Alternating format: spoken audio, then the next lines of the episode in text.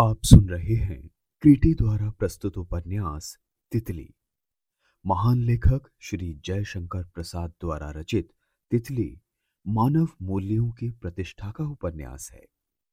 इसमें तितली, शैला, माधुरी श्याम कुमारी राजकुमारी जैसे नारी चरित्र शक्ति अर्जित करके सामाजिक जीवन को बदलते हैं। तो सुनिए ये शानदार रचना मेरी यानी सचिन शर्मा की आवाज़ में। प्रथम खंड। भाग तीन। चारों ओर ऊँचे ऊँचे खम्भों पर लंबे चौड़े दालान जिनसे सटे हुए सुंदर कमरों में सुखासन उजली सेज सुंदर लैंप बड़े बड़े शीशे टेबल पर फूलदान अलमारियों में सुनहली जिल्दों में मढ़ी हुई पुस्तकें। सभी कुछ उस छावनी में पर्याप्त है। आसपास दफ्तर के लिए, नौकरों के लिए तथा और भी कितने ही आवश्यक कामों के लिए छोटे मोटे घर बने हैं। शहर के मकान में न जाकर इंद्रदेव ने विलायत से लौटकर यही रहना जो पसंद किया है। उसके कई कारणों में इस कोठे की सुंदर भूमि का और आसपास का रमणीय वातावरण भी है। शैला के लिए तो दूसरी जगह कदापि उपयुक्त ना होती। छावनी के उत्तर नाले के किनारे ऊँचे चौतरे की हरी हरी दूबों से भरी हुई भूमि पर कुर्सी का सिरा पकड़े तन्मयता से वो नाले का गंगा में मिलना देख रही थी। उसका लंबा और ढीला गाउन मधुर पवन से आंदोलित हो रहा था। कुशल शिल्पी के हाथों से बनी हुई संगमरमर की सौंदर्य प्रतिमा से वो बड़ी भली मालूम हो रही थी। दालान में चौबे जी उसके लिए चाय बना रहे थे। सायकाल का सूर्य अब लाल बिंब मात्र रह गया था। सो भी दूर की ऊँची हरियाली के नीचे जाना ही चाहता है। इंद्रदेव अभी तक नहीं आए थे। चाय ले आने में चौबे जी और सुस्ती कर रहे थे। उनकी चाय शैला को बड़ी अच्छी लगी। वो चौबे जी के मसाले पर लट्टू थी। रामदीन ने चाय की टेबल लाकर धर दी। शैला की तन्मयता भंग हुई। उसने मुस्कुराते हुए इंद्रदेव से कुछ मधुर संभाषण करने के लिए मुँह फिराया, किंतु इंद्रदेव को न देखकर वो रामदीन से बोली, क्या इंद्रदेव अभी नहीं आए हैं? नटखट रामदीन हँसी छिपाते हुए एक आँख का कोना दबाकर होठ के कोने को ऊपर चढ़ा देता था। शैला उसे देखकर खूब हंसती, क्योंकि रामदीन का कोई उत्तर बिना इस कुटिल हँसी के मिलना असंभव था। उसने अभ्यास के अनुसार आधा हंसकर कहा, जी, आ रहे हैं सरकार। बड़ी सरकार के आने की बड़ी सरकार? हाँ बड़ी सरकार। वो भी आ रही है। कौन है वो? बड़ी सरकार? देखो रामदीन समझा कर कहो। हंसना पीछे। बड़ी सरकार का अनुवाद करने में उसके सामने बड़ी बाधाएँ उपस्थित हुई। किंतु उन सबको हटाकर उसने कह दिया, सरकार की माँ आई है। उनके लिए गंगा किनारे वाली छोटी कोठी साफ़ कराने का प्रबंध देखने गए हैं। वहाँ से आते ही होंगे। आते ही होंगे? क्या अभी देर है? रामदीन कुछ उत्तर देना चाहता था कि बनारसी साड़ी का आंचल कंधे पर से पीठ की ओर लटकाए हाथ में छोटा सा बैग लिए एक सुंदरी वहाँ आकर खड़ी हो गई। शैला ने उसकी ओर गंभीरता से देखा। उसने भी अधिक खोजने वाली आँखों से शैला को देखा। दृष्टि विनिमय में एक दूसरे को पहचानने की चेष्टा होने लगी, किंतु कोई बोलता ना था। शैला बड़ी असुविधा में पड़ी। वो अपरिचित से क्या बातचीत करे? उसने पूछा, आप क्या चाहती हैं? आने वाली ने नम्र मुस्कान से कहा, मेरा नाम मिस अनवरी है। क्या किया जाए? जब कोई परिचय कराने वाला नहीं तो ऐसा करना ही पड़ता है। मैं कुंवर साहब की माँ को देखने के लिए आया करती हूँ। आपको मिस शैला समझ लू? जी। कहकर शैला ने कुर्सी बढ़ा दी और शीतल दृष्टि से उसे बैठने का संकेत किया। उधर चौबे जी चाय ले आ रहे थे।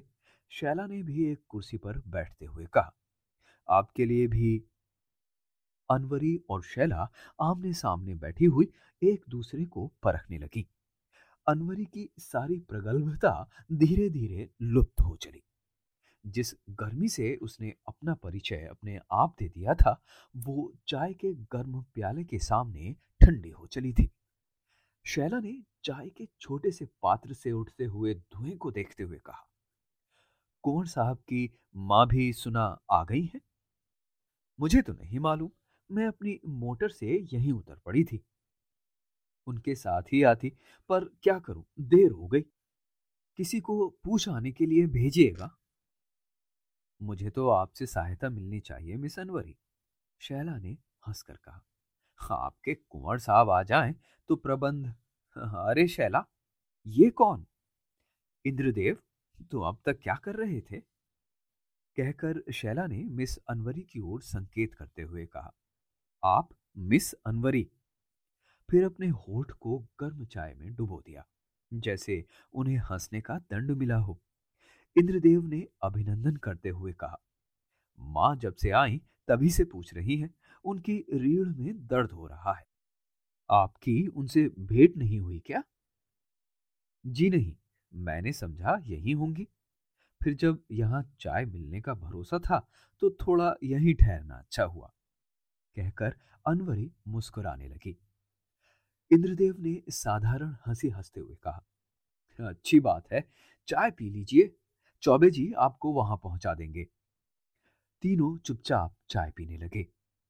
इंद्रदेव ने कहा, चौबे, आज तुम्हारी गुजराती चाय बड़ी अच्छी रही। एक प्याला और ले आओ। और उसके साथ और भी कुछ। चौबे सोहन पापड़ी के टुकड़े और चायदानी लेकर जब आए तो मिस अनवरी उठकर खड़ी हो गई। इंद्रदेव ने कहा, वाह, आप तो चली जा रही हैं, इसे भी तो चखिए। शैला ने मुस्कुराते हुए कहा, बैठिए भी, आप तो यहाँ पर मेरी ही मेहमान होकर रह सकेंगी।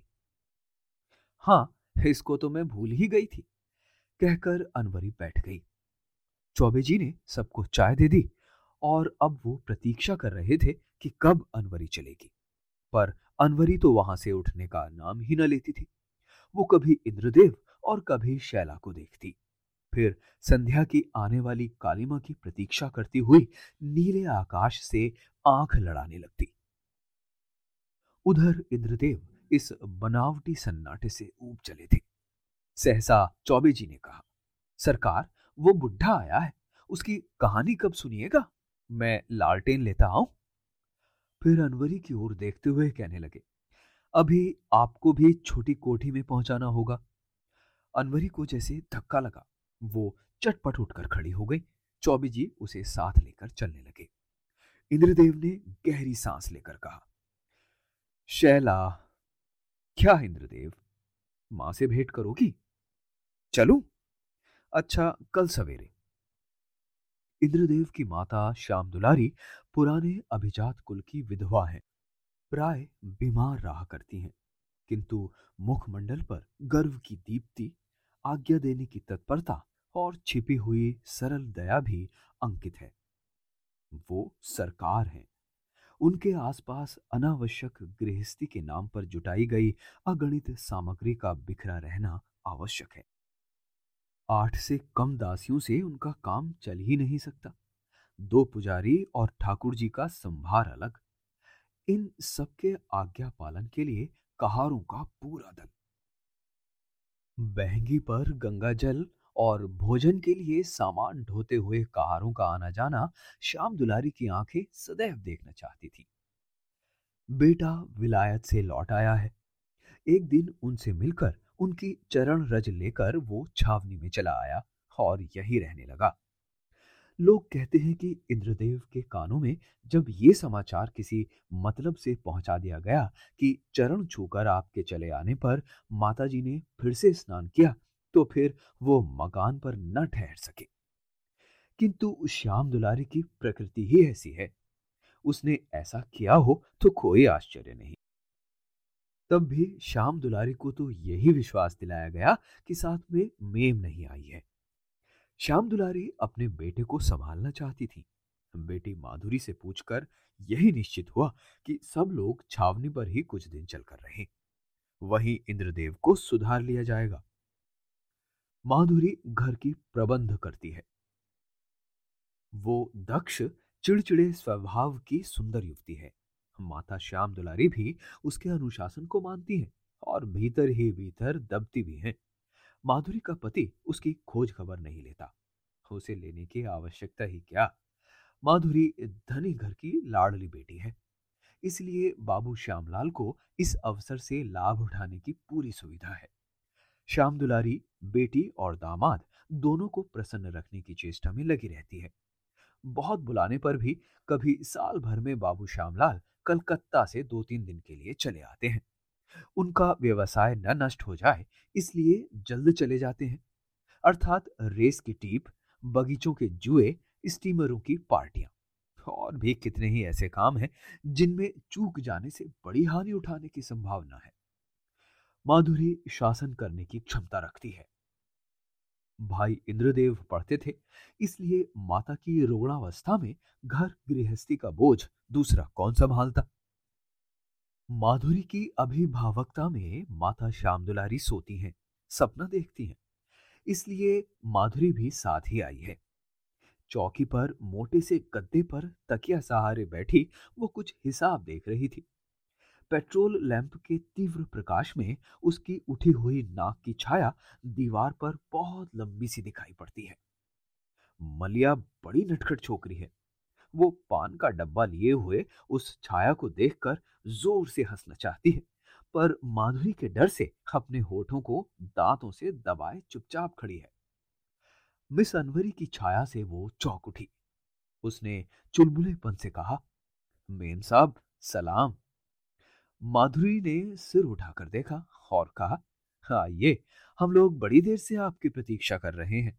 माँ का दर्द तो बहुत बढ़ गया है माधुरी के पास ही बैठते हुए अनवरी ने, बीबी, तुमको देखने के लिए जी ललचाया रहता है। माँ को तो देखूँगी ही कहकर उसके हाथों को दबा दिया। माधुरी ने झेप कर कहा, आहा, तुम तो मेम और साहब। दोनों ही हो ना? अच्छा ये तो बताओ, तुम्हारे ठहरने का क्या प्रबंध करूँ? आज रात को तो मोटर से शहर लौट जाने ना दूँगी।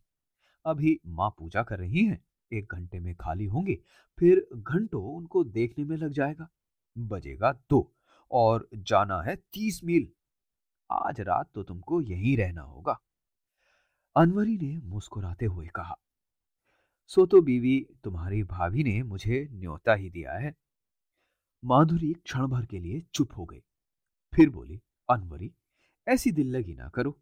ये बात मुझे ही नहीं, घर भर को खटक रही है। लेकिन भाई साहब तो कहते हैं कि वो हमारी दोस्त है।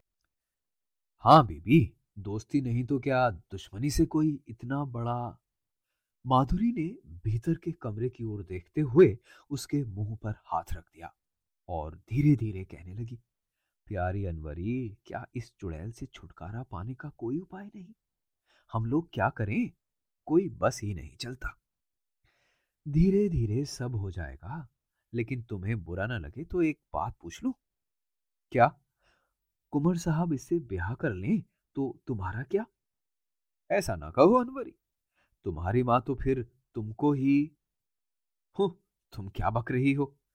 अच्छा तो मैं कुछ दिन यहाँ रहूँ तो? तो रहो ना मेरी रानी।